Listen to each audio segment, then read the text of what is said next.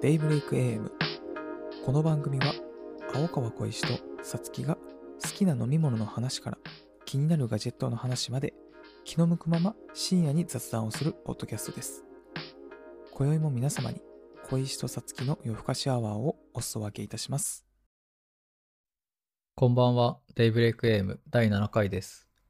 今日収録は、えー10月12月の26日土曜日ですね。もう、私、小石はですね、仕事を昨日収めまして、えー今日から年末年始休暇に入っております。まあ、初日の今日は、えー、疲れたままぐだぐだ一日を早速無駄にしてしまいました。よろしくお願いします。なかなかのんびりな静かな始まり方ですけれども小石 さん大丈夫ですか大丈夫ですよ。大丈夫ですか年末これからですから年末乗り越えられますかそれでもうなんかすっかり終わったムードが今。 いやー一方ですね私は仕事を収められずに、えー年末年始突入していく予定でございますえーさつきです、えー皆様いかがお過ごしでしょうかうーんまあまだね、えーコロナ冷めやらぬ、えー昨今ですけれどもどうでしょうかねお元気ですか皆さんどうですかねお元気だったら良いですけど。うーんなかなかね、いいニュースっていうのがないですけどね、せめて、まあ、ポッドキャスト時ぐらいはね、張り切っていきましょうじゃないですか。はい。今日が年内最後の配信になるので、うんうんうん、そうだ一応ね。 12月31日にこれがアップ予定なので、うん、まあ本当にもう2020年ラストの、えーラストエピソードになります。はい。第7回ですね。はい。いや、本当にね、聞いてくださった方にはね、本当ありがとうございますっていうことですね。本当に感謝っていうことですし、まあ、始めるタイミングとしてはね、 もうなんか年末に始めたみたいな感覚があってね、まだ7回ですけれども、引き続きですね、2021年もですね、あのーよろしくお願いしますといったところですね。はい。ちょっといろいろ準備してるものもあるので、そうですね。はい。もうちょっとお待ちいただければ、まあいろいろ発表しようかなってところもありますし、まあ今年ね、初めてうんうんうんうん来年は僕たちを、まあもっといろんな方に知ってもらいたいみたいなところもあるので、そうですね。はい。まあはいちょっとそれに向けていろいろ準備をしているので、まあ今日そうはで、すね。えっ、と、うんうん2020年のまとめということで、はい。まとめる回ですね。はい。はい。まあトピックとしては、まあ今年を振り返りましょうという回になります。はい。よろしくお願いします。はい。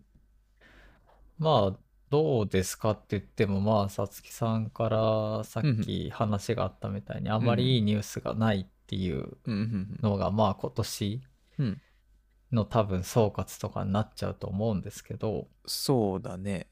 毎日まあ、ね。なかなかうんう、んん、似たようなニュースだけれどもね、うん、まあ慣れちゃった方もいるかもしれないけど、まあ俯瞰で見ると結構ね大問題ですよね。まあ、もちろんね、いろんなうん、困難が待ってるっていう意味はそうだけど、まあ、うんそこにあまりフォーカスしちゃうとね、うんうん僕たちが話すことではない部分になってくるので、うんうんうんまあ、もっと身の回りの話をしましょうっていうことで。そうですね。2020年を振り返った時にですね、今日はね何個かねポイントを絞ってですねあのお話ししていたいければと思います。はい。まあじゃあ最初は、まあ自分たちの生活とか環境についてっていうところうでん生活と話を環して境いく。と、うんうんうん。どうでした生活、環境、何か変化と環か。境、そうだね。僕はそもそも今年引っ越しをしたので、あ、そうでしたね、まあそういえば。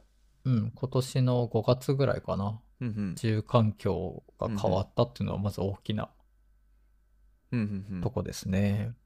そう、結構大きいよね。住環境ってね。うん。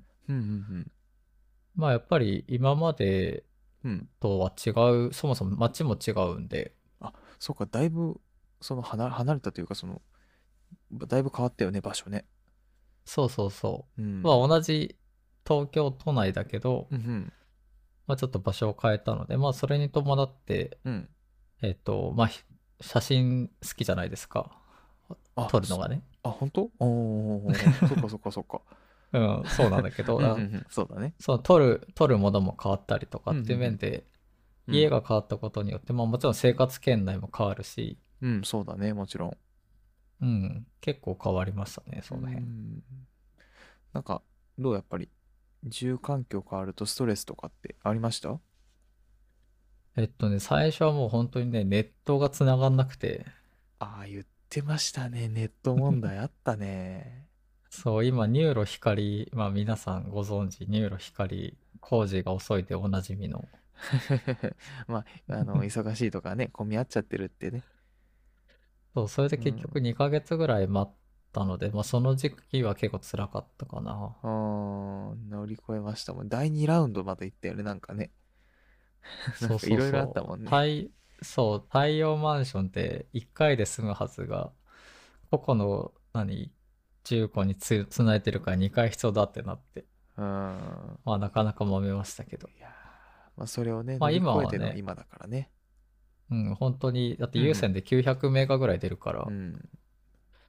もう今は嬉しいですけどねう。ん。快適だね。それ以外はね、基本的にあんまりストレスはなくてうん、、うん、うん。もう前、まあ前のとこよりもかなり自由に暮らせてるなっていう感じですね。おーいいですね。羨ましいな。うん、だからそういった意味で、まあ、ステイホーム内でうんうんも、まあ、気分をちょっと変えられたっていうのは大きいかな。うんうんうん私はね、特に住環境に関しては、えーないですね。ただね、やっぱりね、この人との付き合い方とかね、距離感っていうのはだいぶ変わりましたね。うん、そうね。うん、まあ、これは自分だけじゃないとは思いますよ。多分皆さん、みんなそうだと思うんですけど、やっぱりね、結構意識って人によって差があるじゃないですか。うん、でうんそこがしんどかったですね。それは確かにあるようね。んその、向き合い方のベクトルが違うと。そうそうそうそうそうそう。ね、だって去年までは普通にね、あの、接してた人でもさ、やっぱりさ、断りにくかったりとかさ、なんか誘われた時に、うん、まあそれでも断ったりするんだけど、なんかちょっとこう、ノリが悪いみたいなね、扱いをされてしそんなまうにとか。うんうん。そんな気にしてんのかよ、みたいな。そうそうそうそう。ただね、まあ確かにその気にしすぎるのも良くないとは思うんですよ。うん。ね。うん。ほら、何もできなくなっちゃうからね。うんただ、そう、ここのね、ちょっと問題、問題というかね、自分悩ましいとこで、あの、なんか感染するのが怖いというよりは、感染した後に周りに迷惑をかけるのが心配っていう方が強くて、うん。うん、っていうところでやっぱり、うん、付き合い方とかっていうのはガラッと変わったかな。そうだね。僕もうん本当に、指で、手で、片手で数えられるぐらいしか多分、プライベートでうん、人と会ってない気がするな。距離感の変化とは言ったものの、本当に距離、距離を取ったよね。本当に。じゃあなんうかんそれで、オフラインでは会わないけど、オンラインで会ったりっていうのはあったいや、基本ないですね。そっちもなかったか。うん。結局、だからオンラインで何かの形で、なん通話でも何でもいいんだけど、うん。その、なんかこう、食事とか誘われてしまったりとかがあったので、それがね、もう正直きび、きつかったんですよ。 オンラインでもオンラインでもあったんで、なんか久しぶりにうんみたいなね。ああ、なるほどね。そう。あんまり会ってないからみたいなね。どっか行こうよみたいな。いやー、いやそう、いやいやいやーってなっちゃうんですよ。うん。なんで自分からもちょっと連絡を取ることをやめてしまったりっていうのがあったので、うんまあいいか悪いかは分かんないけれども、うん、やっぱり気にしすぎてるっていうところはあるかもしれないね。まあでも、用心するに越したことはないからね。その、うん。人と会わない中で、まあじゃあどうやってコミュニケーション取るかとかっていうのは、まあ僕も今年結構そういった意味ではあんまり人と話す機会は少なくて、うん、うんまあ、来年、まあそういった意味では来年はもうちょっとなんだろう、人の、人と話をしたいなというか、人の、うん。なんだろうな、どうやって過ごしてたとか、今何に興味があるんだろうみたいなことをもっとうんうん聞き,、たいなっていうのはあって、うんうんなんかそれが実際の友達とはあんまりその辺の話が今回できなかったから、んうん逆に僕はポッドキャストとかで、うんうんうんその一方的に聞くことは多かったかな。その知らない人のというか、あーなるほどね。近況というかをうんうんと、うんまあそういった意味でその友達とのコミュニケーションがうまく取れない寂しさはうんなんか違う方面から補ってたかな。うんまあ補えてるとねまたちょっと雰囲気変わってくるよねうん、気持ち的にもねただやっぱりその自分の仕事の性格上どうしてもやっぱりねあのまあこんなこと言うのもあれですけどやっぱり人との距離これは物理的な距離だけどうんやっぱりね保てないんですよ、もうそうね、ポッドキャストでも何回もうん言ってるみもんね。まあ、いわゆるサービス業ってやつですからうん。そうすると、まあ本当に仕事中で見ると、もう対策、どこ行ったって感じなんですよね。うん。なんで、そんな中で、まあ生活をしてるので、なんか片や自分一人でいるときは、なんかビクビクして、うん、付き合いも変わってしまってるっていうとこまで行ってるんだけど、まあ一方で仕事になれば、なんかそうは言っても無理だみたいなことでね。俺は一体何、ど、どっちなんだよみたいな、うんう。ん、悩ましいことがよくあって、まあ今でも若干そういう気はあるんだけれども、うん、なかなかね、気持ち、精神的にちょっと疲れちゃったっていう年だったかな。そうだうね。ん。まあ他の環境の変化で言うと、僕はオフィスチェアを買ったりして、うんうん。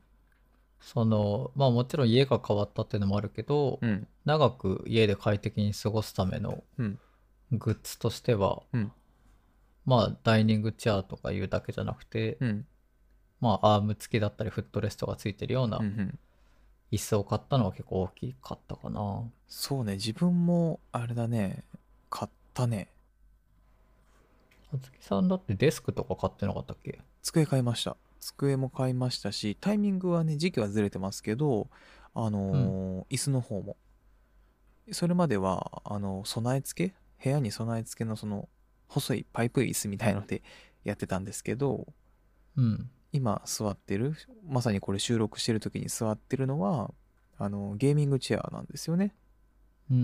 うんん、まあ非常にあの大きいんですよかさばるしただやっぱうんり座り心地はやっぱり安いものではないですからいいんですよ本当に長時間の作業でも座ってられるうん、まあすごいいい買い物をしたなと思っててそうだねか、うん、生活そうだね生活で言うと自宅内の住み心地は良くなりましたねそういう意味ではうん、うんそれいいことだうんし、素晴らしいね。机もね今言言った通りちょっと気持ちね自分の部屋は狭い、ね、ワンルームだけどそれにしては大きい机を置かせてもらってやっぱり作業スペースが増えましたとか、なってくると、まあ家の外ではしんどいけども家の中ではあの快適に過ごせるようなあのーうんうん工夫だったりまあ新しい家具導入してみたりっていう年だったのでどうなんだろうね良かったのかな 不思議いなや、い感いこ覚とでしょ、それは。うん、うんまあ僕もともと、まあインテリアの勉強してたりとうか、んうんまあそれに関わる仕事もしてて、うんうんもう本当にね、みんな家にお金を使わなすぎなんですよ。ああももうそれをを本当に僕は、うん、あの、感じてて、まあその中で今年かなりインテリア方面は、あの、みんな充実し、充実したりとかうんうん、かなり売り上げも伸びてるっていう話は聞いてたから、あ個人的にはそれはすごく嬉しかったかな。ーうーんなるほどねうん。まあそのインテリア、まあ、家のねものを見つめ直すいい機会にもなったのかもねやっぱり自宅で過ごす時間が増えてると思うからねうん。うんですね。だから一時期オフィスチェアなんかもねなかったよね在庫が結構品切れ多かったよ品ね。切れ多かったよね。いやまあ、ハーマンミラーとかもね、うんオフィスチェアとか、まあ、ああいう、何、専用のショールームをオープンしたりとか、ーうん。かなりそうね。今後とも需要増えてきそうかなってう。いうん感じだよね。うん。そうだね、確かに。まあ、コロナがなかったら自分はどうなんだろうね。今の環境になってたのかなどう思まあ、僕は、もともと家にお金をかける方なので、うほうほうほそんなに、なんだろうな、変化、椅子買ったぐらいかなう。うんうん家具的な話でうん言うと。それ以外は特に別に買い足してないから、まあ遅かれ早かれ買ってたなっていう感じかな。うん。うーん。そうね、自分も、ああ、でもどうなんだろうな。確かに家にいる時間が長くなったことで、やっぱり椅子一つとっても快適な方がいいよねとか、作業スペースはあった方がいいよねとかで買ってるから、ううーん。ん、やっぱり影響は受けてるな。うん。まあそれで言ったら、んまあインテリアとかではないけど、うんうん、まあ2つ目のキーワードである、まあ、テックとかガジェットの方は、うんうん。まあかなり買うための後押しっていうか、ああ、まなあるほどね。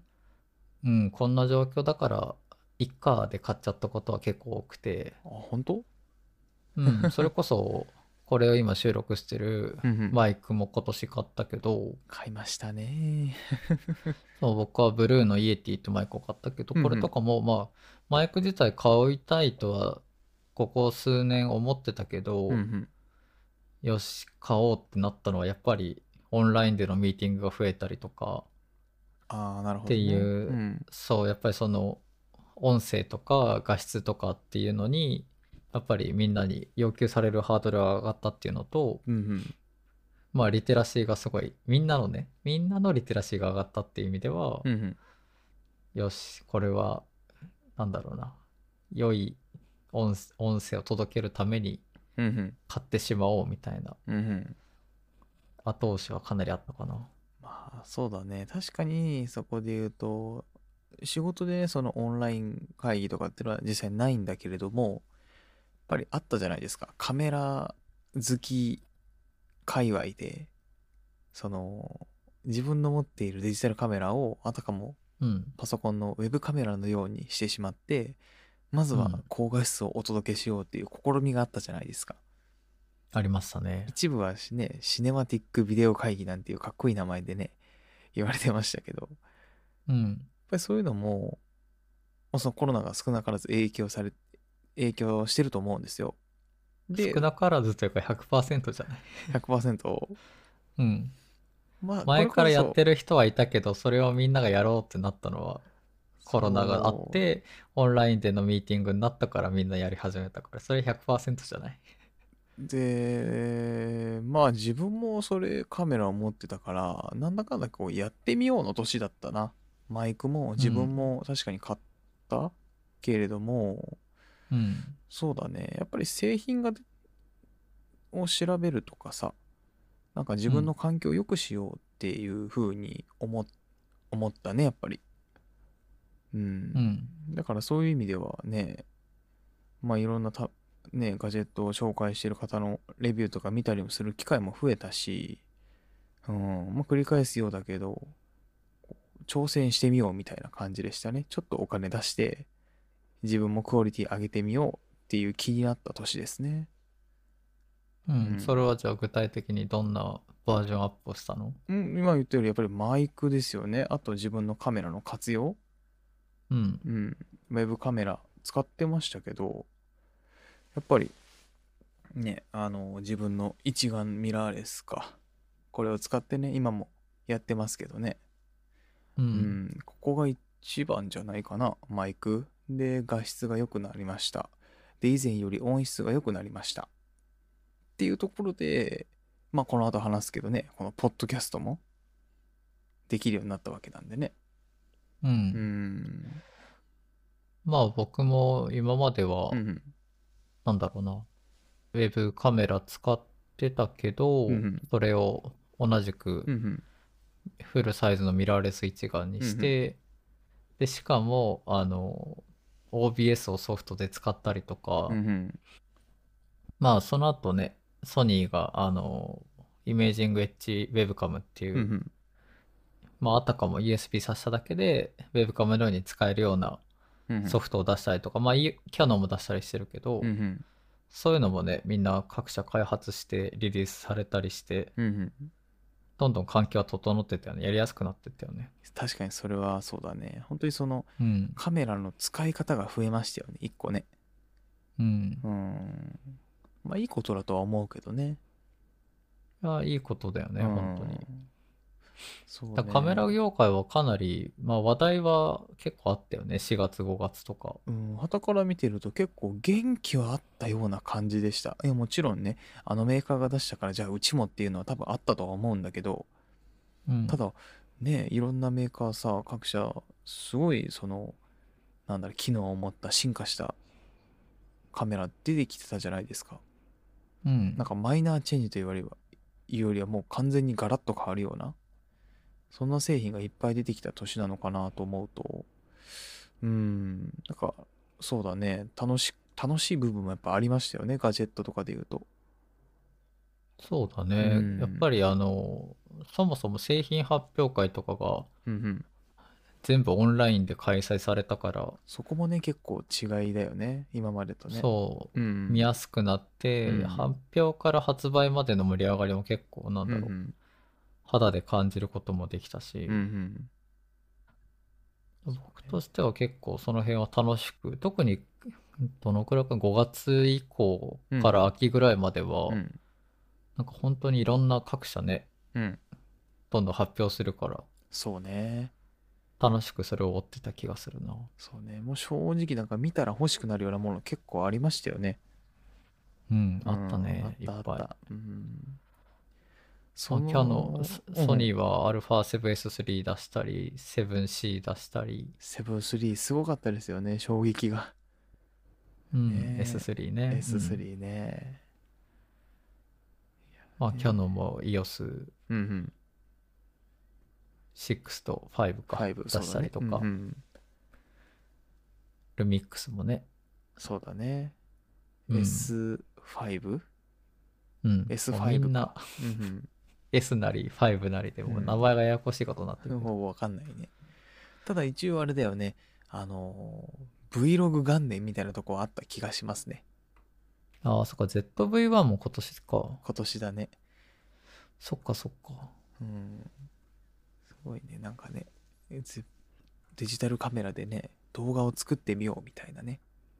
うん、うん、だから手頃な価格ですごくそのバランスの取れたあの性能のいいカメラっていうのも出てきたっていう印象うんうん、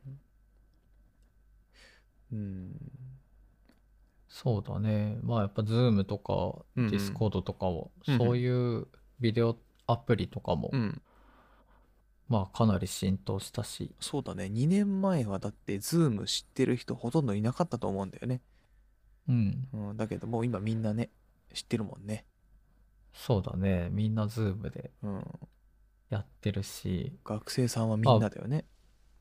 バーチャル背景もあるし、そうだね。フィルターもあるし、ねそうだよね。だからグリーンバック結構導入してる人もいたもんね。いたね、グリーンバック。かくいう私もね、うんグリーンバックは買いましたけどね。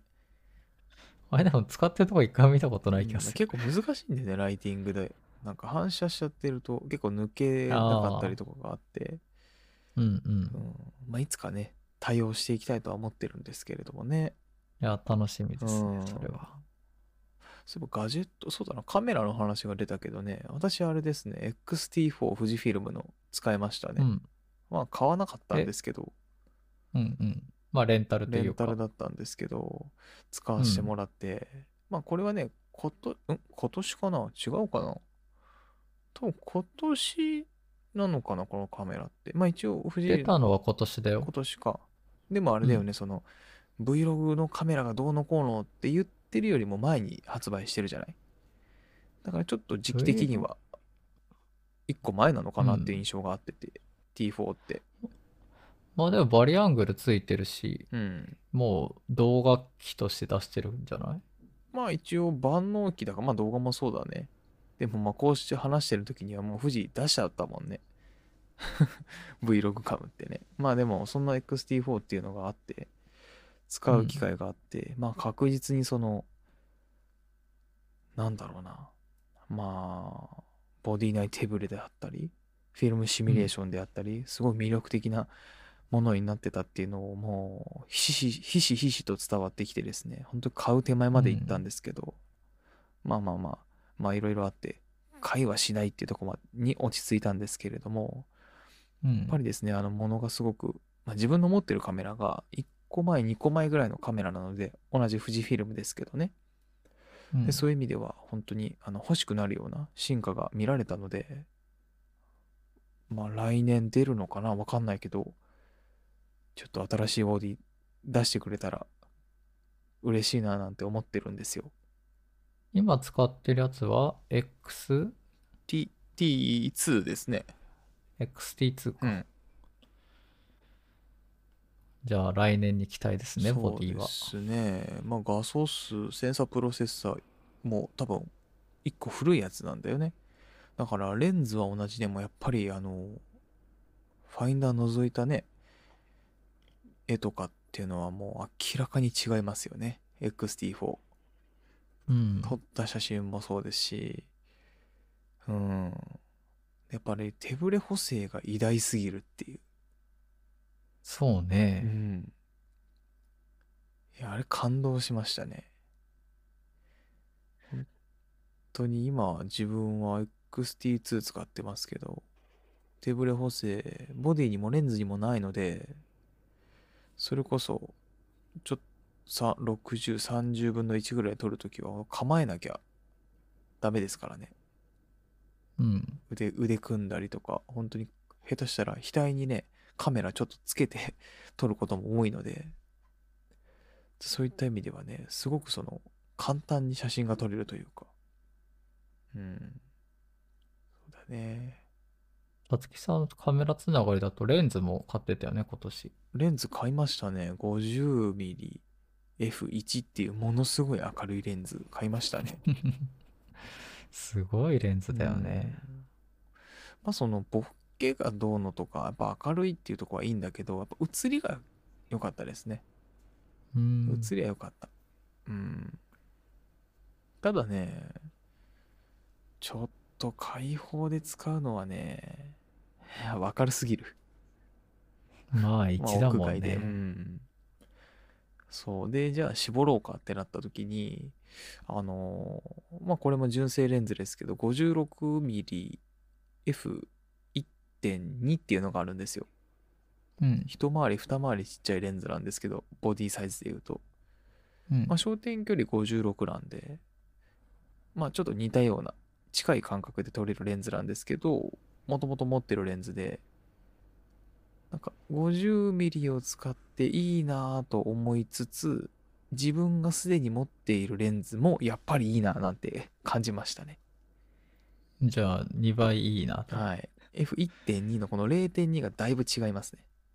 うん。で絞った時は 56mm の方が気持ちいいなぁみたいながあったりしたのうで、ん、うん、まあレンズはレンタルじゃなくて買ったんですけれどもね今はもううんでも使ってますよ、56とい50やはー。いいです ね。うん本当にあのー重たい本当に重たいだから多分そうだね XT シリーズというよりはなんか XH シリーズまあ1個しかないですけどね、なんかここら辺のちょっと大きめなボディとの相性親和性は高そうですね、うん。なんか安心して振り回せるみたいまあ、もなうんう、バシバシ写真を。そうね。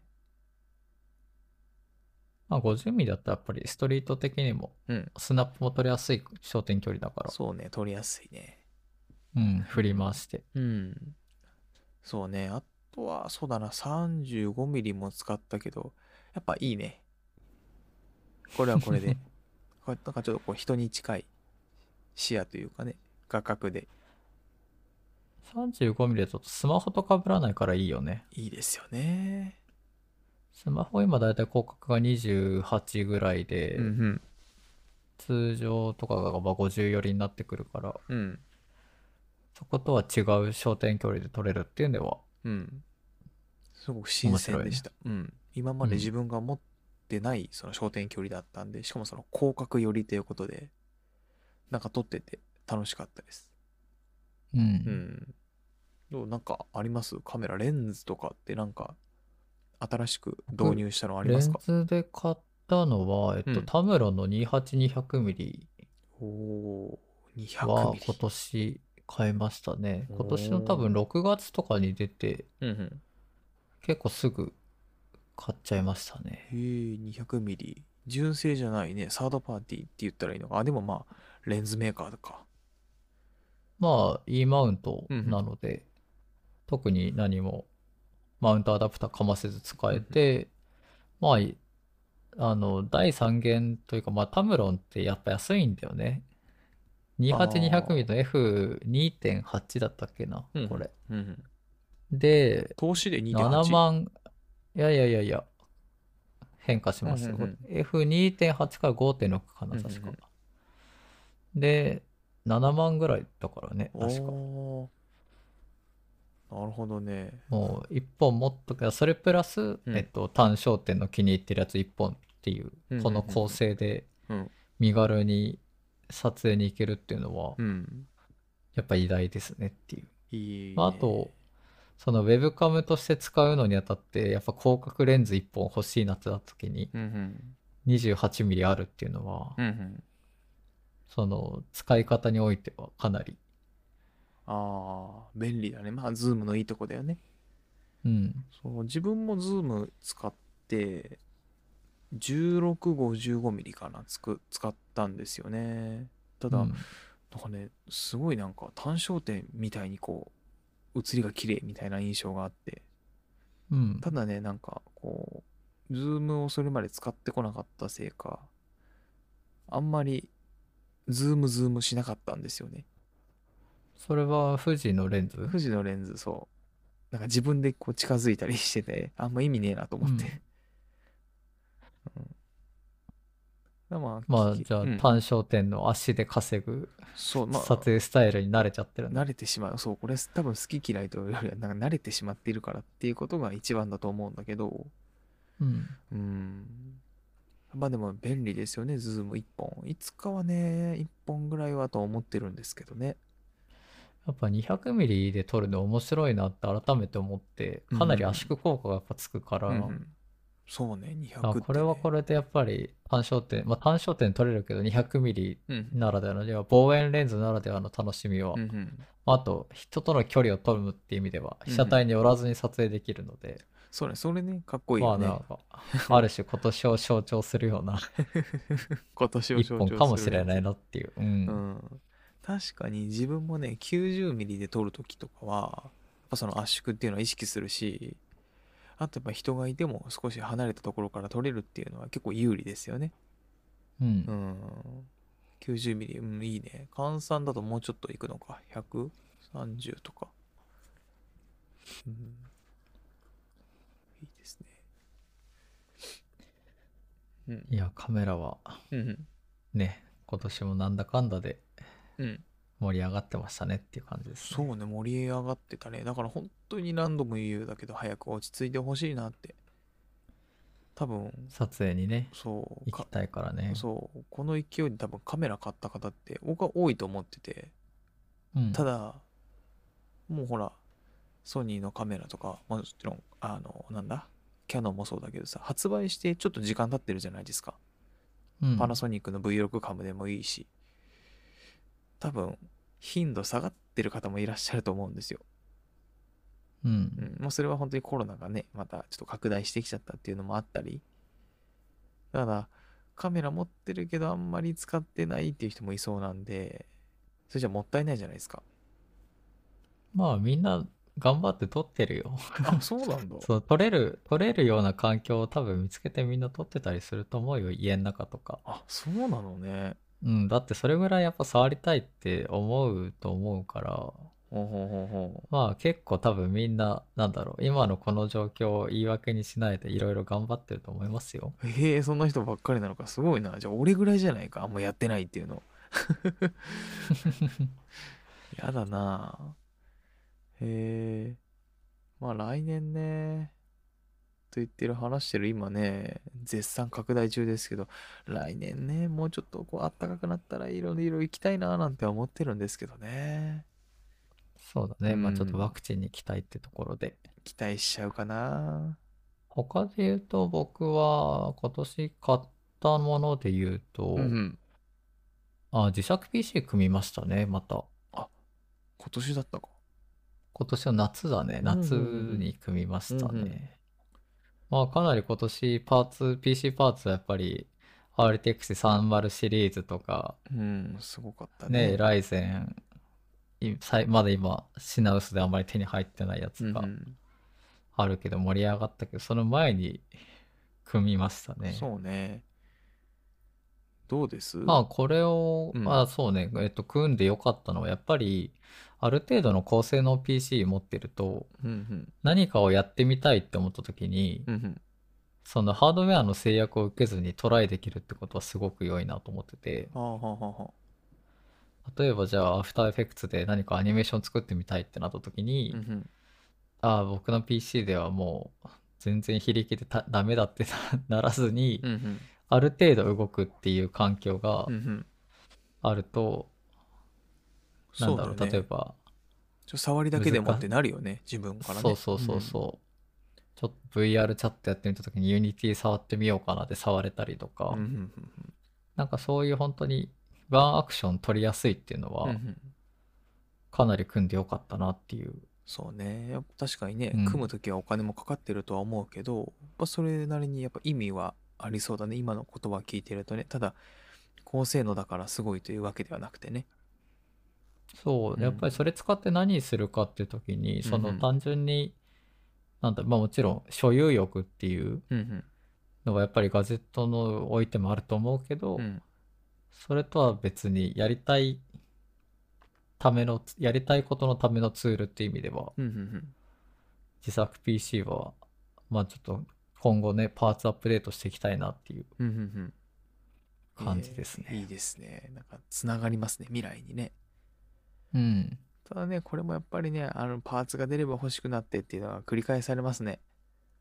まあ、しょうがないよね。 ねえなんかね全世代のなんか2倍4倍とか言われちゃうとねでも価格はみたいなこと言われるとまあ、かたかなり今年半導体は安かったから、うーんまあ 3060Ti なんてのも出てるしね、今。うーんそうねまあちょっと PC パーツアップデートはうんしたいなと思いつつ、でも今年もその組む時にうん前持ってたパソコンのパーツ売って作ってるから、うんうん結局、なんだろう、定価よりもだいぶ安く作れてるんで、あいいですねまあでもそれも自作ならでは自分で調べてっていうとこだよねうんう。んいいですねそうだから、まあそういううまいことやりながらアップデートしていきたいなっていう感じですね。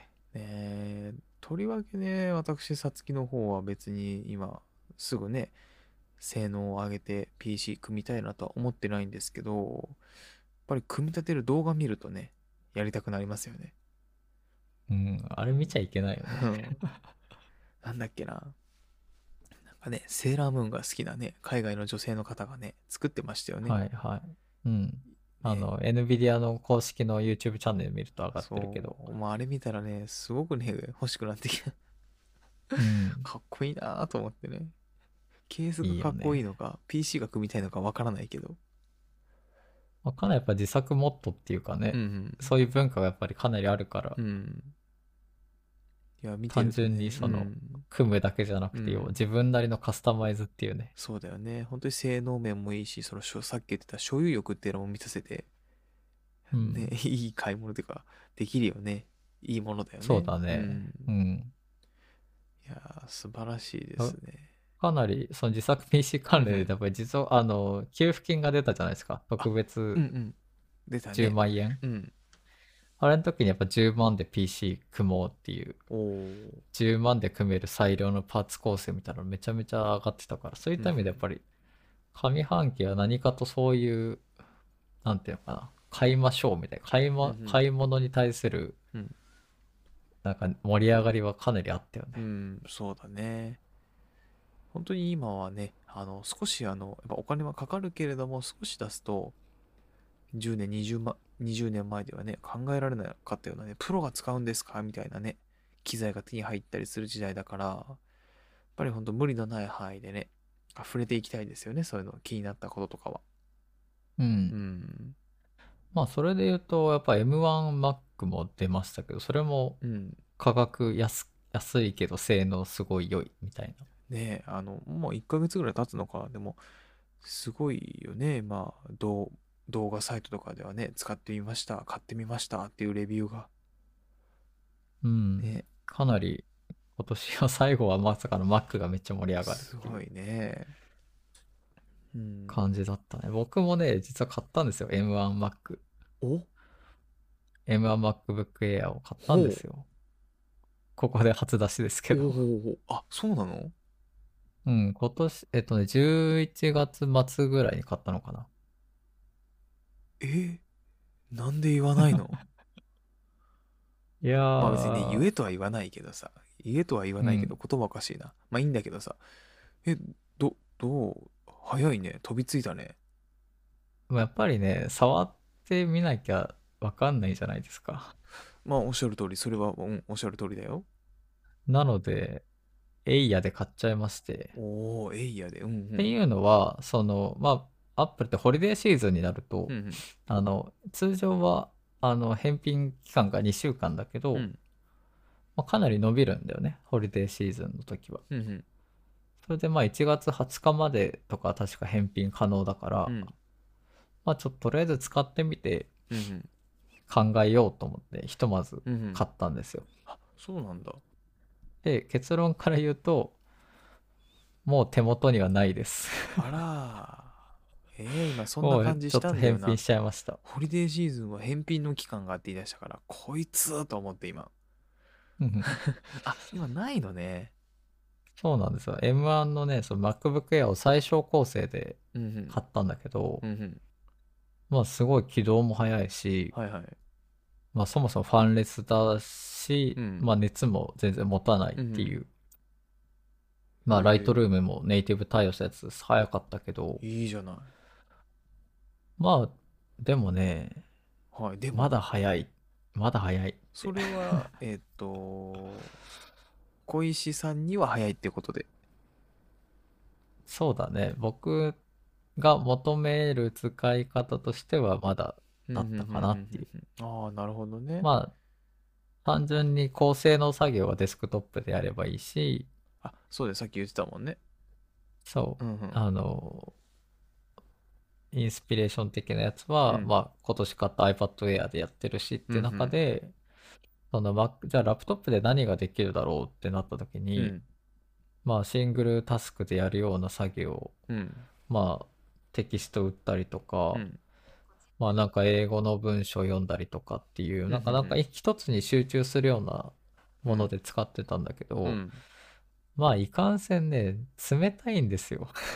え冷 たいアルミのボディがもう冷たすぎて、ああ なるほどはいはいはいはいそう、熱持たないかうんらうん暖が取れなくて、逆にそのあのー指先の指先と手首が熱を奪ってって、なんかねそのパソコンねラップトップ関係なんてねその熱を持たないっていうことがさある種うんいいとされてるとは思うんだけど、これが裏目に出てますね、そう、裏目に出ちゃって、これはダメだへってことで、ええー意外えそんな冷たいのうん、もうキンキン、ええ本当にキンキンに冷たいですよ。これでも使ってみなきゃ分かんなかったことだねうん。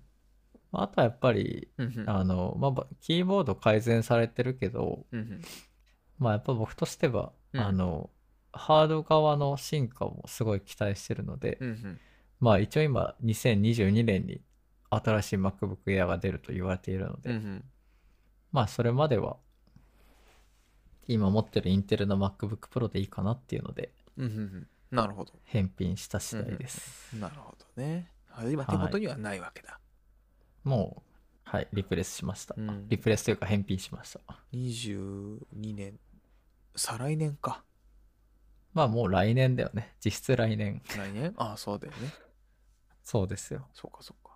いやー、うんあーでもあっという間だよね。多分ね、1年なんてね。あっという間ですうよ。ん今年は長く感じたけど、なんか、そうだなんね。か今年は結構やっぱりね。長く感じたな。うん。うん。そうね、ガジェット、あとなんかあったかな。そうだね、自分、そうだね、やっぱカメラ関係が多かったかな。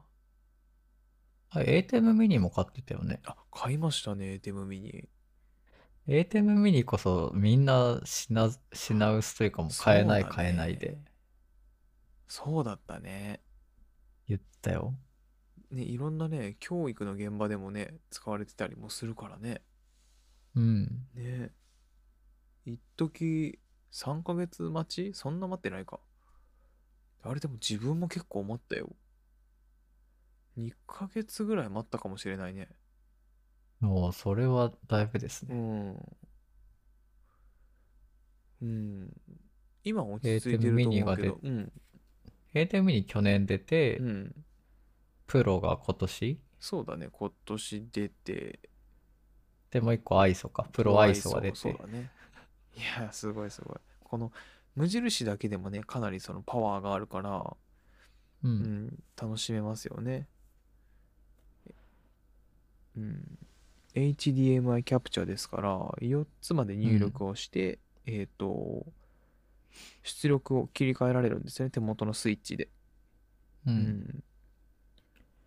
だからそういった意味ではまだまだ、あの、使うよ、使う幅がね、まだ僕には残ってるので、こういろいろ使っていただけ、いけたらなと。今ね、カメラの映像を HDMI でキャプチャして、えっと、使ってるわけなんですけれども、うん。だから、これを2、3、4って増やせるわけですからね。例えば2カメ、3カメ、そう4カメ体制。そう、2カメ、3カメ、4カメ、ゲームとかね、そういうこともできるから、ちょっと試してみたういん。ですよね。うん。いいですうね。んそうね。あとこと、あ、iPad Air、まあ、さっきちらっと言ったけど、iPad Air、うん今年の、あれ、10月出たんだっけに、うんうんうん。これも買っちゃいましたね。買いました ね。これ買ったのは Adobe Max のせいですね。すそうですねべては Adobe が悪い。いやでも Adobe Max のせいで我々あのどこまでやるかわかんないけど活動も幅が広がりましたからね。そうだね。 Adobe Max のせいで Max うん。今年オンライン開催で、うん。まあ、クリエイティビティフォールっていうはい。スローガンのもと、はい。まんまと感化されてしまったわけですね。まあ、まんまとそっからね、うん そうか、そういうことか、わかったってね。うんとりあえず iPad Air を買えばいいんだろうっていうう。んそういうことだなって。とりあえず買えばいいんだなって。うんそうだね。まあそのくらいあ iPad まあその時は Air 出てなかったから、うんプロがかなりプロモーションでも出てたうし、ん、で iPad Air が本当に優秀で、うんフォースジェネレーションがね、うんもう本当に iPad Pro と同じぐらいの性能が出てる、そうなんだよね。うんんあと USB-C 対応だしそうだね。あとはやっぱタッチ ID もねいいですし素晴らしいですね。あとね、ペンもね、もうこれは新しくなって。これが相まってね。そうで第二世代が使えるようになったうのは、ん。とても良いよねやっいぱいりですね。マグネットついつけてる時に充電されるからうん。前はだってライトニングに刺さなきゃいけなかったからこれ結構な、今考えると手間ですよね。僕結構それで使わなくなったからなああ、そこでかいね。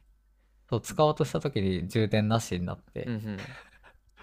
使えないじゃんってなることがそう多かったんでバッテリー持ちとかどうなのあそのペンシル充電してもさ全然減らないんだよねすぐ充電できちゃうしあもうンペンペンはなんだろうわかんない充電の持ち具合とかわかんないあいやいや本体はどうなんかね全本体然ねはねペンシルね、充電するぐらいじゃ全く効かなくてすごい早いし充電もで本体もね、うん自分の体感は十分使えるうんそうだね。まあ、一日作業する分量は特に気にしないかうな。ん、もうそれがあれば十分だなっていう感じなんかすごく便利うん。そう本当になんかあとスマートフォンあんまりなんか能力いらなくないみたいなうんあの連絡取れればいいやみたいな感じになっちゃってますね自分は、うん。電話機として。うんまあ原点回帰電話、電話 LINE ぐらい。そうだね原点回帰でそう携帯はうん。うん、ガラケーでもねなんか困らなそうみたいなそうだね。あうとん僕、それで言うと、あの、久々に iOS アプリを使えるようになったので、うんうんああそっそれはそっかなうんうんり、やっぱりね、なんだかんだで、スタートアップ系のアプリとかって、Android 版ないのが結構あって、あそうなんだうん、そのあたりで iOS のアプリを久々に、まあ久々っつっても1年ぶりぐらいにうんうん使えるようになったのは結構体感としては変わってて、最近すごくハマってるアプリがあって、うんそれがモネってアプリなんだけど、ほうモネ MONET で多分モネっていう名前なんですへけど、えこれが、えっとね、マッチングアプリなんですよ。はいはいはいはいはいはいマッチングアプリで、ただ面白いのが、お絵描きをしながらマッチングできるっていうなんじゃそらアプリケーションがあって、これがね、多分アメリカのアプリで、うんあのね、TikTok で開発風景を発信してるんですよ。へえなんか大学を多分休学してる人たちがチームで、うんうんなんか住み込み、まあ、多分みんなで家借りて、うんうんあの、同じとこで開発してる環境をその TikTok ではいはいは発信してて、僕、それたまたまそれ見て知ったんだけどい、へえその、お絵描きでどうやってマッチングするかっていうと、うん難しいまあ自分のプロフィールを作っうて、んその、どういう絵を描いてもらいたいかっていうのをうんうん書くんですよ。うんうん書いとくのうんで、プロフィールにう。んそうするって、その、自分が例えば気になった相手に、その、要は、なんていうのかな。まあ、ハートというか送るときに、うんうんあの、送るためには、その相手が指名し、あの指定してる絵を描かないとはいはい送れないんだよね。だから相手が、あだかーら自分が例えばマッチング受け取るときにうんうんは、絵が一緒に送られてきうんうて、んまず一緒、まず最初に写されるのがうん、その絵、絵が出るんですよ。絵が出るうんうんで、後からうん名前とかうん顔写真とかがわかるっていう。はあだから全く今までとは違うようなうん、聞いたことないや、そんなアプリ。アプリがあってね、これ僕、まあそんなに張り付いてやってるわけじゃないけど、たまに気が向いたらやってますね。えー、モネ、M-O-N-E-T でしたっけはい。モネ、へーもうデザインも、もなんかすごい緩くて面白いし、へーで、まあ基本的に外国人しかいないんで、そうだよね、今、聞いたけど、多分こっちの国では、そこまで流行ってるような印象はないですね。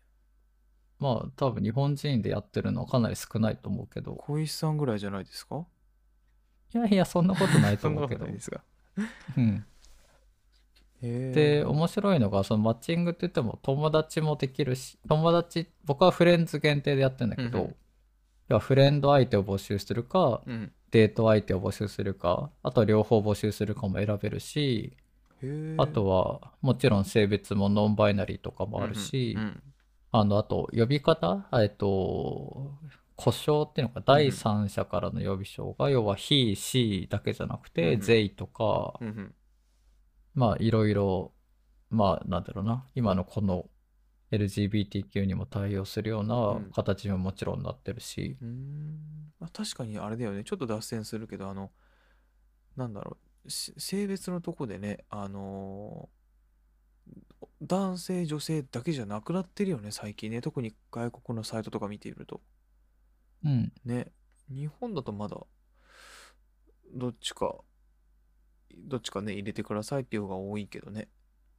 うん、うんあとは、なんだろう、入れないやつうんうんの3つぐらいが日本はまああそるうかだなねって入れないっていうのもあるけどねだから海外のとかねサイトとか見てるとその繰り返しになっちゃうけどねなんか選択肢が増えててそういうのもやっぱうん LGBT のこう流れじゃないけど、もうそっちが当たり前だよねっていう姿勢なのかもしれないねちょっと変わってきてますねまあもう当たり前うん当たり前だよねそれ日本も追随する形になるのかなだんだんまあしてくれないと本当に嫌だんでまあどんどん遅れるよねなんか もうな まんだかそういうス本タ当ンにスですかみたいないや本当にそうだと思 いねます、なんかね。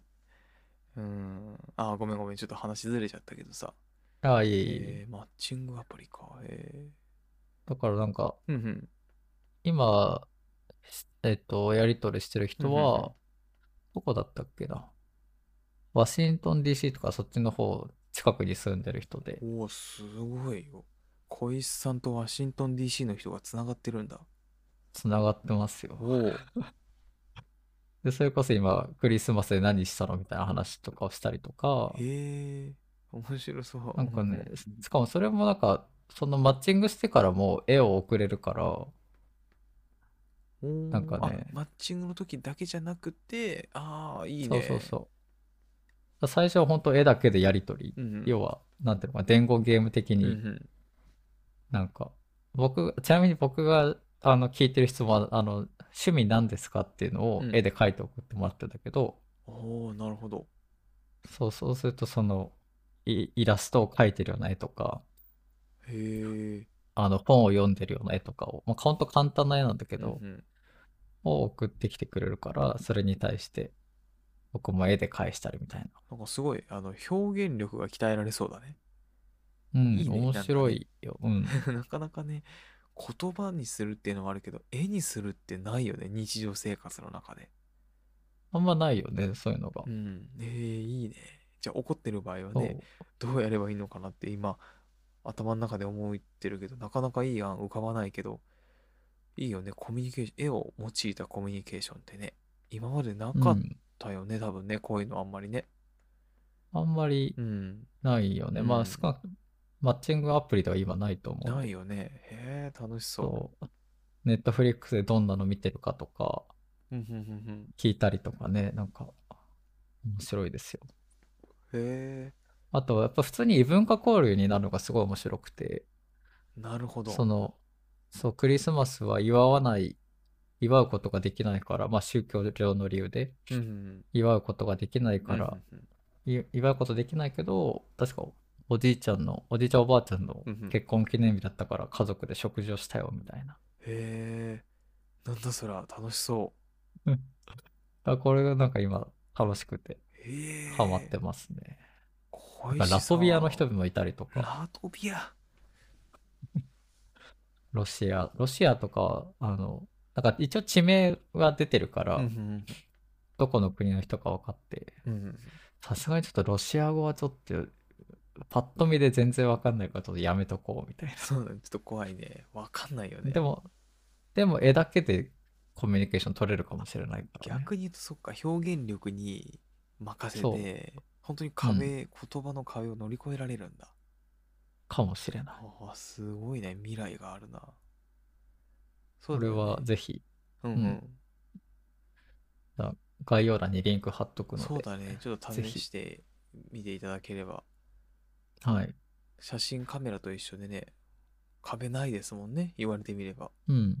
表現に壁はないですから。うわ、かっこいい な。完まあ、あ全とはにクラブ、うねん、あの、アドビマックスからここまで来てますからね。そうだよ。アドビのおかげになって、アドビのせいって言ってたのが、アドビのおかげでにいいですね。感謝するようになりましおたかよ。げでになっちゃいましたね。いいですね。はい。あとはクラブハウスっていうアプリが、うんうんまあ、すごい今年から来るって言われてて、うん音声の SNS みたいなのも、うんまだ、アップ I- iOS アプリしかないから、うんうんまあ、それもちょっとね、ウェイティングリスト登録したりとかっていうので、そうね。はい、iOS アプリをまた使えるっていうのは、今年のガジェットの振り返りと、自分の中で大きな、いい変で化ですすね。と今ね、はい音声コンテンツっていうお話が出ましたけど、音声のやり取りね、SNS。うん、じゃあですよ、今、このポッドキャスト第7回でお互いの生活や環境今ガジェットとかでお話ししてきましたけどどうですかポッドキャストに関しては我々今これ本当に実際今収録してますけどはい。どうですかポッドキャスト今7回やってますけどそうだね。まあ、シーズン1を含めるともう多分20何回とか、そう30、下手したら30回ぐらいまで多分そうなんですよね回数的にはやってるけど、うんまあ、僕たちがうまくいった理由としては、やっぱりオンラインでこうやって収録できるっていうようになったのはうんう、んうんかなりこう定期的に配信する上では、とても今年は大きな変化。そうだお互いねその距離離れてるからね普通にその物理的にねうん。そうなかなかね会って収録っていうのは結構非現実的でその中でやっぱりこの機材を買って収録できる環境が整ったっていうことは一歩こう前進につながりましたよねうんうんそうだね。なんだかんだでうん、あごめんうんどうぞどうぞ、あえっと、まあ、もちろん、ポッドキャストっていうくくりでも、かなり配信する人は増えたけど、うんそれこそ音声メディアって形で、うん他のアプリケーション単体で配信できるものも増えたから、うんかなり、なんていうのかな、音声コンテンツとかっていうのの広がりはすごいあった年じゃないかな。自分さつきとしては本当にあのーやっとついにこのやりたいことに挑戦できできたっていう年なんですよねこのポッドキャストに関しては。うんというのもね、また別の機会でね、お話しできればとは思うんですけど、実はね、我々ね、あの、ここ2、3年、ね、何度か挑戦してるんですよね。うん、シャープ1でも話した通りに。そう、どうしてもそう、自分もさつきもなんですけど、ラジオをやってみたいとか、その音声配信をやりたいっていうのが、まあ、ずっと学生の頃からあって、で、いつ頃だろうね、なんか言ったんだよね。さつきの方からね。したらなんか、僕にね。そう。で、小石さんもね、全然その、好きな方の人で、じゃあやってみようかっていう話になったのが、多分2、3年前ですよね。うん。それからね、いろいろあの手この手でやったけど、うまくいかず で、ね。今まあ、それができるようにっなったっていう。んねえ何回もね、挫折するんだけどね、また次会うと、なんとかやりませんかって話になってましたもんね。うん。ねまあ、その最初からアンカー、うんまあ、僕たちアンカーってサービスを使って配信してるけど、うんうんまあそれはもう知ってて、うんこんなアプリがあるからこれで使えばできるねって話だったけどうん、でも録音一緒にできないよねとかそうそうそうそうそそもそもやっぱり音声音質良くないからうそうだねやっぱりなんかその無駄にその聞いてるだけあって音質とかにこだわりたかったからそうだね単純にこれだけで撮ったやつダメだよとかね最初だってね iPhone とかねスマートフォンでね録音しようとしてましたからね2人の間に置いてうんかなりやっぱり性能は上がってるとはいえやっぱりねうんでねま編集しづらいとかいろいろあったからそうデータのやり取りとかねあとねマイクの位置はどっちだみたいなねそのうんどっちかに向けちゃうと片っぽが聞きにくいみたいからみたいなうんいろいろやったよね。っていうのを、まあ、経験してやっとこそあの、まあ、やりたいことに挑戦するって言っちゃったんですけど今度あの続けることができた続けるためのノウハウが1個身についたっていう年でなんかやっと来たっていう感じでしたね今年は。うんうん、そうだねやっとなんかこうつながった感が得られてなんかそのいいように言うと無駄じゃなかったかななんて思えた1年でしたね。いや、これはかなりアウトプットを定期的うにん、できるようになったうのはん良い動きですようね。ん、ほんとその通りだからそのそういう気持ちもあってかまあ来年もねまた頑張っていきたいなっていう気持ちもやっぱ当然あってうん。でね早く落ち着いて事態が収束してくれてもう外に飛び出したいですよねそうでいすろんなねね。企画ね考えたいですもんね。そうだね。うんなんかやりたいうんこと、まあ自分たちが普段やってるようなこととか、うんまあそういうのを、ポッドキャストとかうんで配信できればよいと思ってるうんのでう。んまあポッドキャストで言うと、僕は聞く方もかなり今年は増えて、うんうんもちろんまあ始めたからっていうのももちろんあるけど、うんまあ、なんていうのかな。家の中にいる時には結構、ポッドキャストを聞いてることが多くて、うんうんまあかなり配信する番組も増えたから、うんなんていうのかな。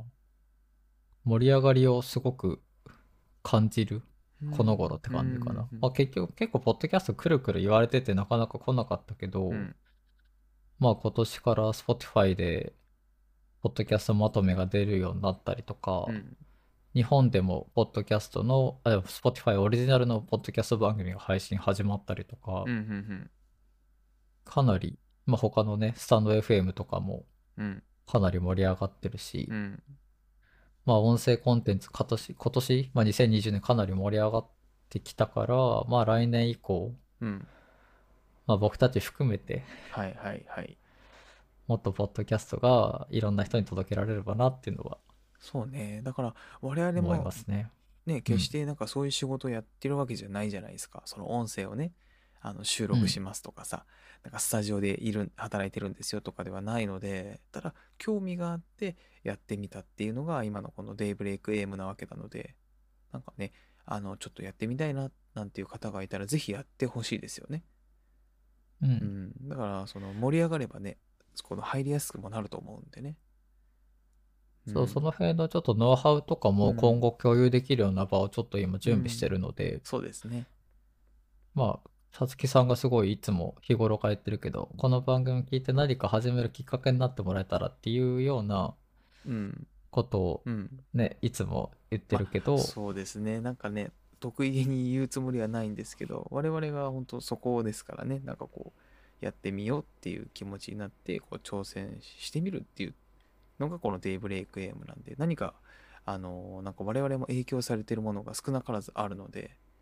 今度はその今小石さんが言ってくれたように僕らがこう紹介できることがあればねいいですよねお返しっていう言い方はちょっとあれかもしれないけれど、うねんそれはちょっと2021年の活動の、まあ、一つそうだとねして、そうだね。はい、行っていこうと思ってるので、はいぜひぜひ、あの、楽しみにしていただきたいですね。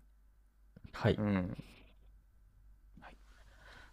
まあ、ざっくりこんなとこですかそうですね。やっぱりこの3つ、生活、環境、あとはガジェットとか、まあ、テック系ですね。あと、ポッドキャスト。うんやっぱこの3つのポイントっていうのが、本当にあの、その、まあ、さつき自身もそうですし、おそらく小石さんもそうです、そうだろうと思うんですけど、本当にこの生活の中で大きな柱になってると思うんですね。柱にね。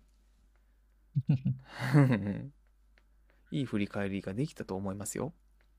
はい。うん。じゃあこ、後半はうんコンテンツの振り返りを、そうですね。いろいろね、お話しさせてもらいましたよね。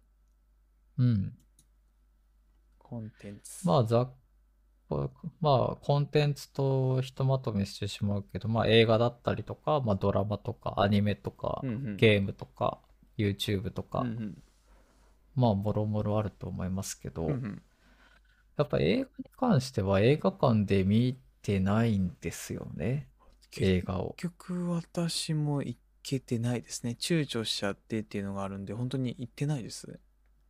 僕、テネットだけですね、今年。映画館 で見たの。デートね。うんうんうんうん。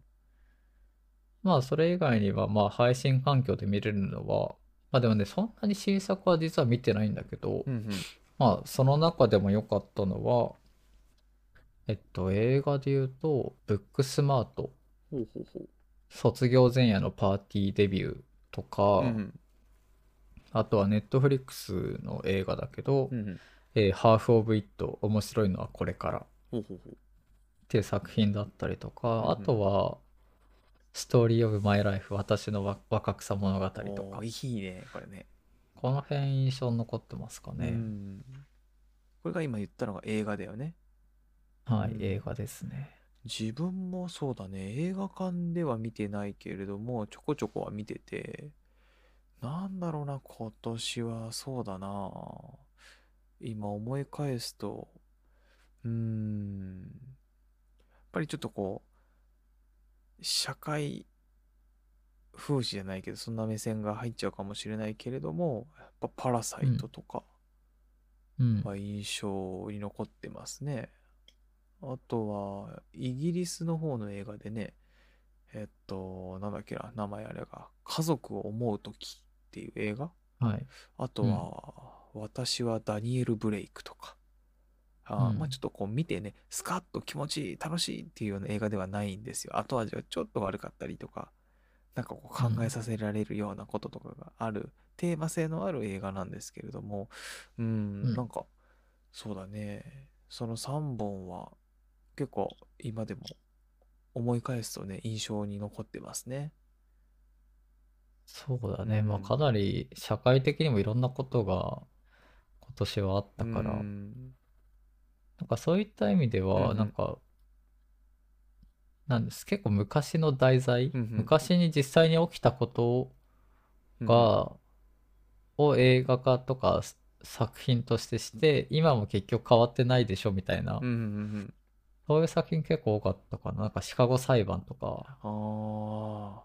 なんか、なんか数十年前に起きてることだけどうんう、ん起きたことだけど、じゃあ今それって変わってるのみたいな。いや、か何も変わってないよねっていうのが、んんうんいろんな作品で、うんまあやっぱうんブラック・ライブズ・マターとかうんうんもそうだねかなり大きなムーブメントとしてあったけど、うんそういうのを改めて痛感させられるようなうんうんうん作品っていうのが増えてきてるのかなっていう印象かな。うんまねあ、僕が挙げたあの、うん作品はけ、まあ、僕基本的に学園もの好きなのうで、んはいはいはいあのまあ新たな学園コメディとしてやっぱりブックスマートはかなりフレッシュだったし、うんうんまあ、ハーフオブ、まあ、あとあれかな、このハーフオブイットとかもそうだけど、うんあの、かなりやっぱアジア圏、アジア人が主役をやるようなラブコメとかロマンスものが増えたりとか、うんうんそういった意味でやっぱり本当に人種間のっ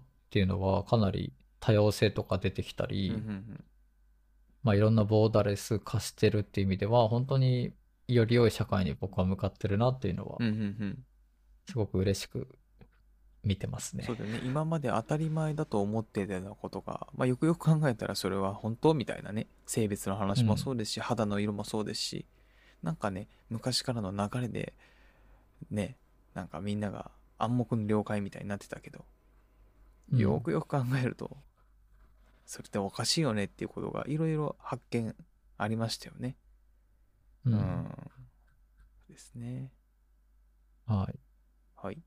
まあ、ドラマで言うと、ダークのシーズン3がうん出て、うんまあこれネットフリックスですけうど、んまあ、ドイツ作品のミステリーとしてかなり、うん僕か、僕の周りではかなり話題になってましたうね。んダーク。とか、うん。あとはこれね、やっぱあんま見てる人がいないんで、そんな盛り上がってないんだけど、テッドラッソ。へえ、な、どんなドラマなんですかテッドラッソはですね、あの、Apple TV プラスのやつなんだけど、はいはいはい。あの、サッカー監督の苦悩を描くコメディなんだよ。ああ、ラッソっていうからなんかそっち系かなと思ったら、あ、そうなんだ。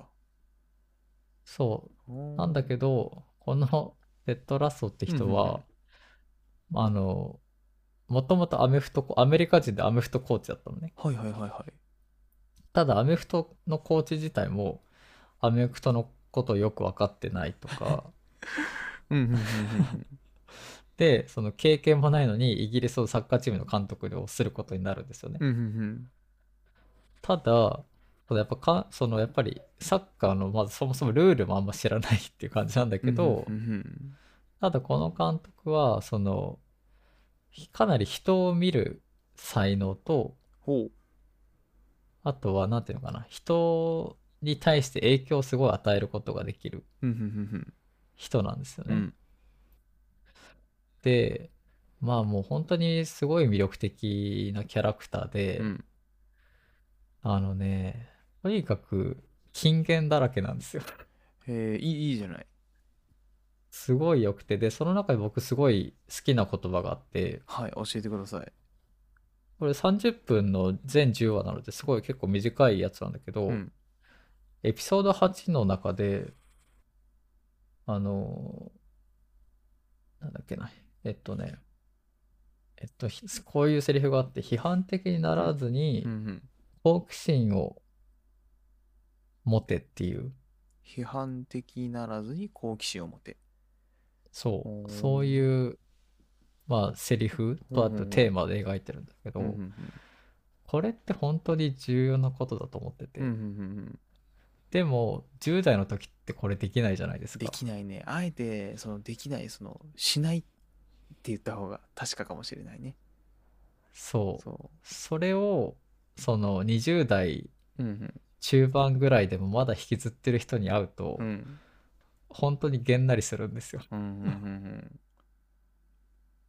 もういつまでそんな、なんていうの、車に構えて、うん。うんうんうんな、何、もう、当たるもの、触れるものみんな傷つけうん。るの傷みつたけいな。て、いつまで尖って流る行のってるものに、そう、流行ってるものに対してそんなにいつまでも言ってん のって思うことがすごいここ数うんうん年うん。多かったんですようんうんね。特に20代、うんまあ今、中盤だけうんど、それこそ会社員入ってから、うんうん。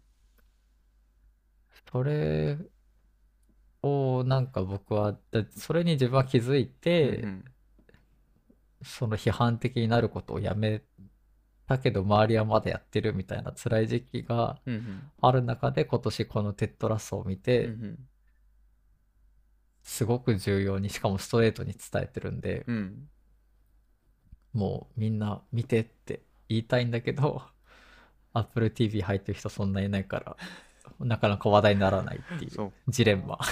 あとうはんでも本当にそうですよね、あの考え方とか意見が違うのは多分当たり前で自分のこういう意見に反対する人もいれば賛成する人もいるただ食い違った時にやっぱりそのお互いの立場からでしか言えないと折り合いはつかないし話はね、いい着地点見つけられないからさやっぱりその好奇心っていう意味でさ相手をねこう理解する知ってみようっていう気持ちは確かに大事だよね言われてみればねそう、うんだって好奇心持って聞けば知れるじゃんっていう。もしかしたらねそれでねあのあなるほどなそういうことかっていう理解にもなるとは思うよねただそれを頭から、お前それダメだわってなったらこれはねうまくいくことはないからね、はい。そうだよねだから批判っていうこと自体があんまりナンセンスなんですかねその批判したい気持ちはわかるんだけど違う言い方があるでしょみたいななんかねなんかその別に批判、まあもちろん価値観と違いとかはもちろんあるし、うん、そうねそうだよねそれぞれの好みっていうのがあるから、うんうん批判が悪いわけではなくて、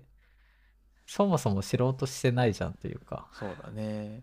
だからある種うんどうなの、批判って必要だと思うだから言い方なのかなだから批判をするんだ、するんじゃなくて、こう、聞いてみようみたいなね。それダメだよじゃなくて、え、なんでそう考えたの、みたいなね。そうだね。議論うんみたいなね。うん、それはでうもん確かに大事だよな。確かにそれを大人になっても、なんかこう、わざとやらないみたいのは、ちょっとナンセンスかもしれないね。例えばそう見た目で判断するとかさそうそうそうそう。うん、確かにね。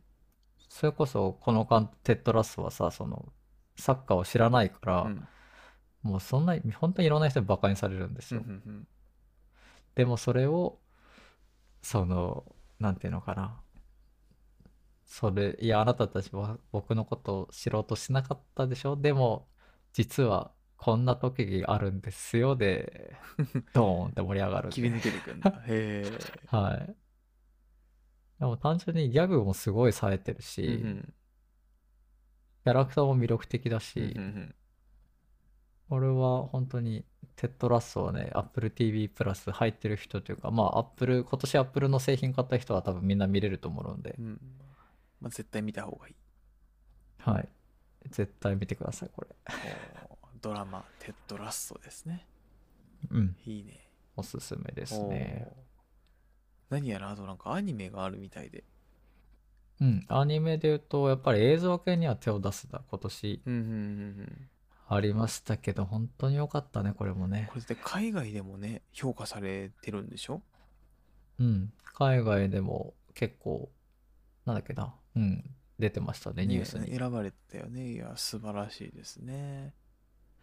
えーで、しかもそれこそその、さっき言ったモネでさ、うん。あの、やっぱ多分、まあ僕が日本だからっていうので、漫画が好きな人うがんうんメッセージくれうてん。はいはいはチェンチェーンソーマンすごい最近読んでるよって言ってきい。ておー、うんまあ、チェーンソーもかなり今話題になってて僕ちょっと読んでないんだけど、うんうん。で映像系見たって言ったらそうそれを僕あのその人見なくてすごい後悔してるって言ってて、えーなんかそれすごい楽しそうだね。うん、なんか周りの人がみんなに見ていいって言ってたけど私はちょっと見見なかったから後になってすごい後悔したよって言ってへで多分第一章が無料公開されてえ。て、うんそれ見たらあのすごいみんなが好きだって言ってる理由が分かったよっつってあの金森氏っていううんキャラクター出てくるんだけど、うんうん。その人のイラスト描いて送ってくれてほすごいまたいい経験をしたなっていうう。楽し そう。映像系つながりで、うんいいね。なんかいい使い方をしてるね。ああの、サービスのね。そうだうね、ん。映像犬はまあ今ちょっと漫画は確か連載休載してるけどうんうん。まあアニメも漫画もどっちも良いのではいはいはい。ちょっとねアニメは円盤買おうか迷ってるぐらいですね今おーそこまで。へうん。これは勇気をもらえますね。え、いいアニメだ。はい。映像系には手を出すな。へえ。うん。まああとは日本沈没2020っていう、うんまあネットフリックスうんうん。ですけど、まあこれは賛否両論あったけど、僕は結構好きな作品で、うん。うん。まあテーマは Vlog を撮れっていうああ、なるほどね。Vlog をこ撮とるで。す。はい。Vlog 撮って、クラウドとかアップロードしとけっていうのが、うんうんうんうん。この作品のテーマです。おお日本沈没なんだ。日本なんだね。うん。まあ、あの、あの日本沈没のアニメ版ですね。まあ現代あうんうん版。うんまあ、2020なんで、まあ、今年うんうんうんを舞台にっていう形ですね。うんなるほど。あとは、ロマンス系でとイエスタデを歌ってっていう作品も、ほうほうほまあ、雰囲気もかなり良くて、う。うん結構夢中になって見てましたうん。イエねス。タデイを歌ってか。へえ、初めて聞いはたいタイトルだな。あれ、これ多分シーズン1で紹介しましたよ。あれ、本当ですかうイエん。スタデイをまあ歌まあっまて。あ。あ結構ね、昔の漫画が原作のやつで、今年アニメ化されて、4人の、これあのーまあ、れなんだろう、これ今、ウェブの方飛んだら、ああ、見たことあると思って。うん。で、しかもね、これね、ポッドキャストで、ラジオドラマ的な配信もしてるんですよ。ほー。なので、そういった意味でもちょっと面白いなっていう。へえ、ポッドキャストでもあるんだ。うん。へえ。いいねですね楽しみ方がね、いくつもあるっていいですね。うん。まあ、あとゲームで言うと、はいはい。まあ、ゴースト・オブ・ツシマじゃな いですか、今年は。もうこれはね、外せないですね。もう散々このポッドキャストでも話しま話ししたけまど。したね。いや、確かに、あの、本当にあの、期待を大きく超えてくれたっていうところでは、本当に自分はうん思い出の作品ですね。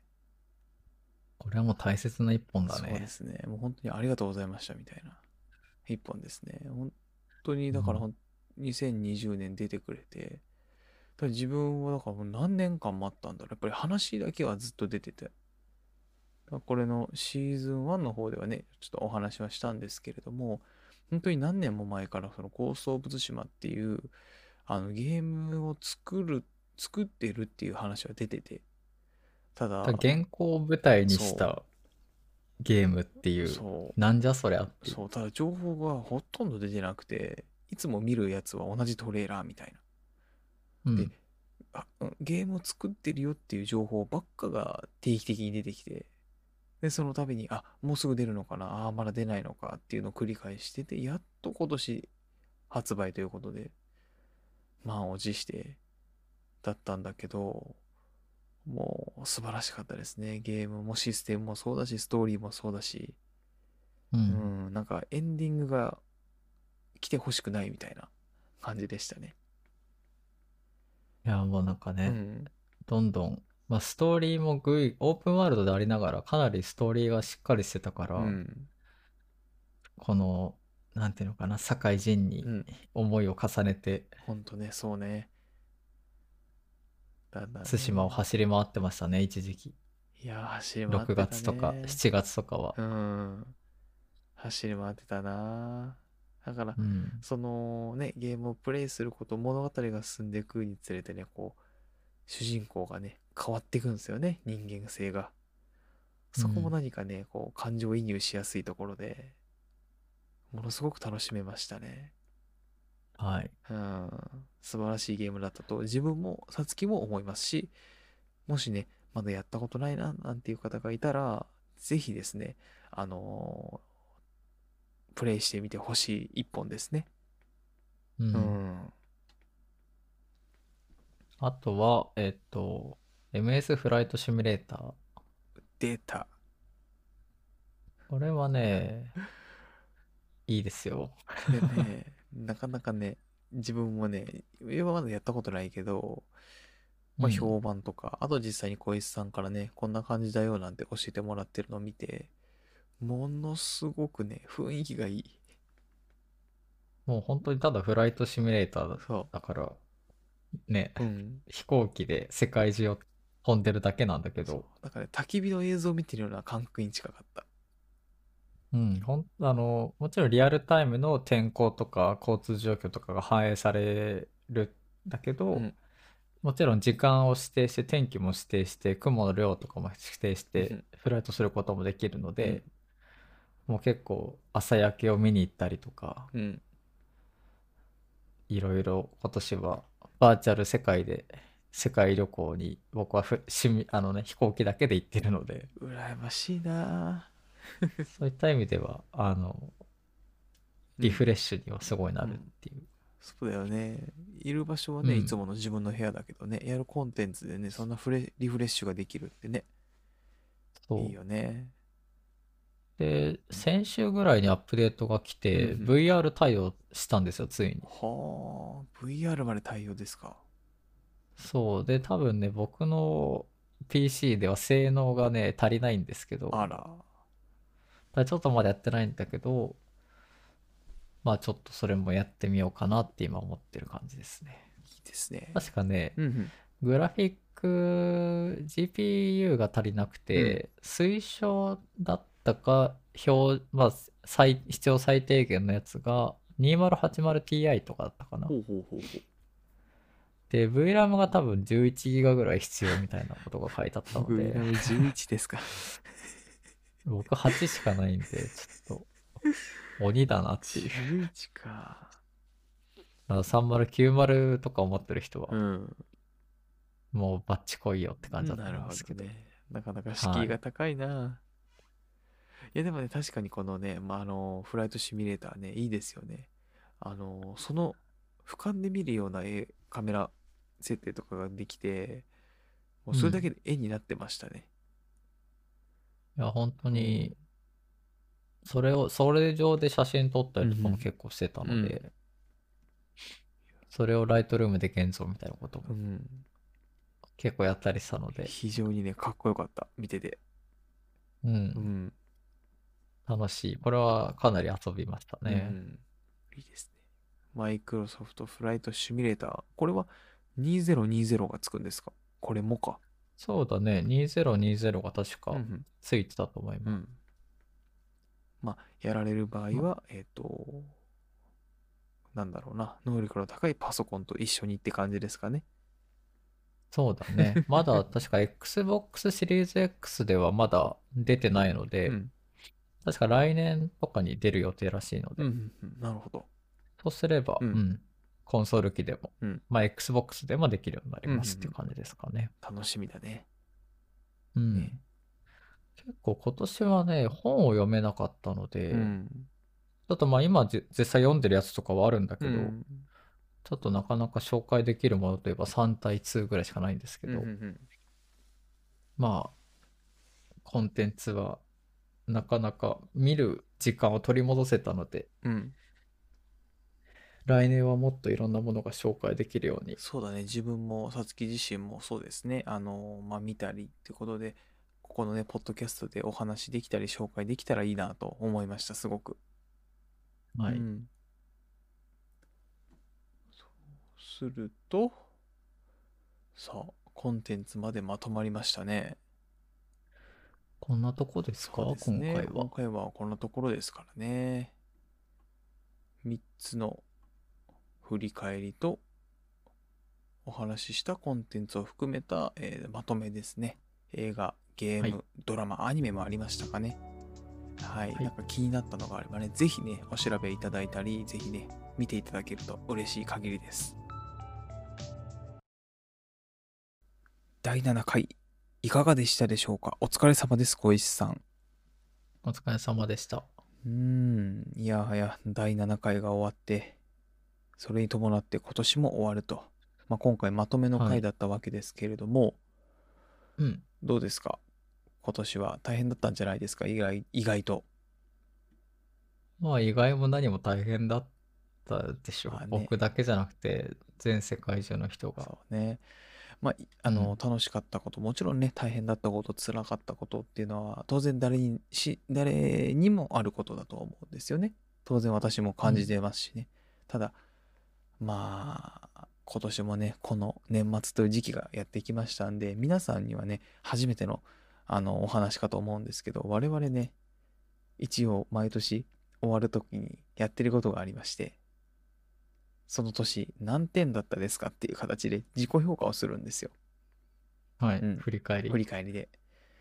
で、一応100点満点で、えっ、と、何点ですかっていうところでですね、まあお互い点をつけてですね、まあ理由をちょこっと述べるみたいのを毎年やってるんですよ。誰に聞かせるわけでもなく、仲間内だけで。なんで、今回は2020年、まあ最後の回ということですから、この終わりのところでですね、そのコーナー設けさせていただければと思います。それでは、小井さんどうですか点数。そうですね。僕じゃあ自分の今年の2020年の点数はですね、うんうん85点です。非常に高いです ね。いやもうグッジョブでしょ、今年。グッジョブね。今年うこんのね、未曾有の事態の中で、うんうんよく自分頑張ったよって言ってあげたいよ。そうだね。本当にこのポッドキャストも新しい試みで、ここまで続くとは正直ね、びっくりだよね。まあやっぱりどうしても、まあ、後ろ向きな気持ちになりそうなところを、うん。まあ自分の興味が持つことにうん積極的にトライしていってっうんていうことが今年はできたのうでん、まああの上半期ね特にあんまりインプットできなかったとかうっん。ていうのがあるので、うん。ちょっと点数下げてますけうど、ん。特に下半期はいろんなこと、まあ、結構アウトプットもできてきたので、うん。うんまあなんかその辺のバランスがうん。今年はかなりできるようになったよってことうで、ん。 85点という点数をうん。つけました。いや、素晴らしい。ここ最近ではね、非常に高いですね。高得点ですうね。ん。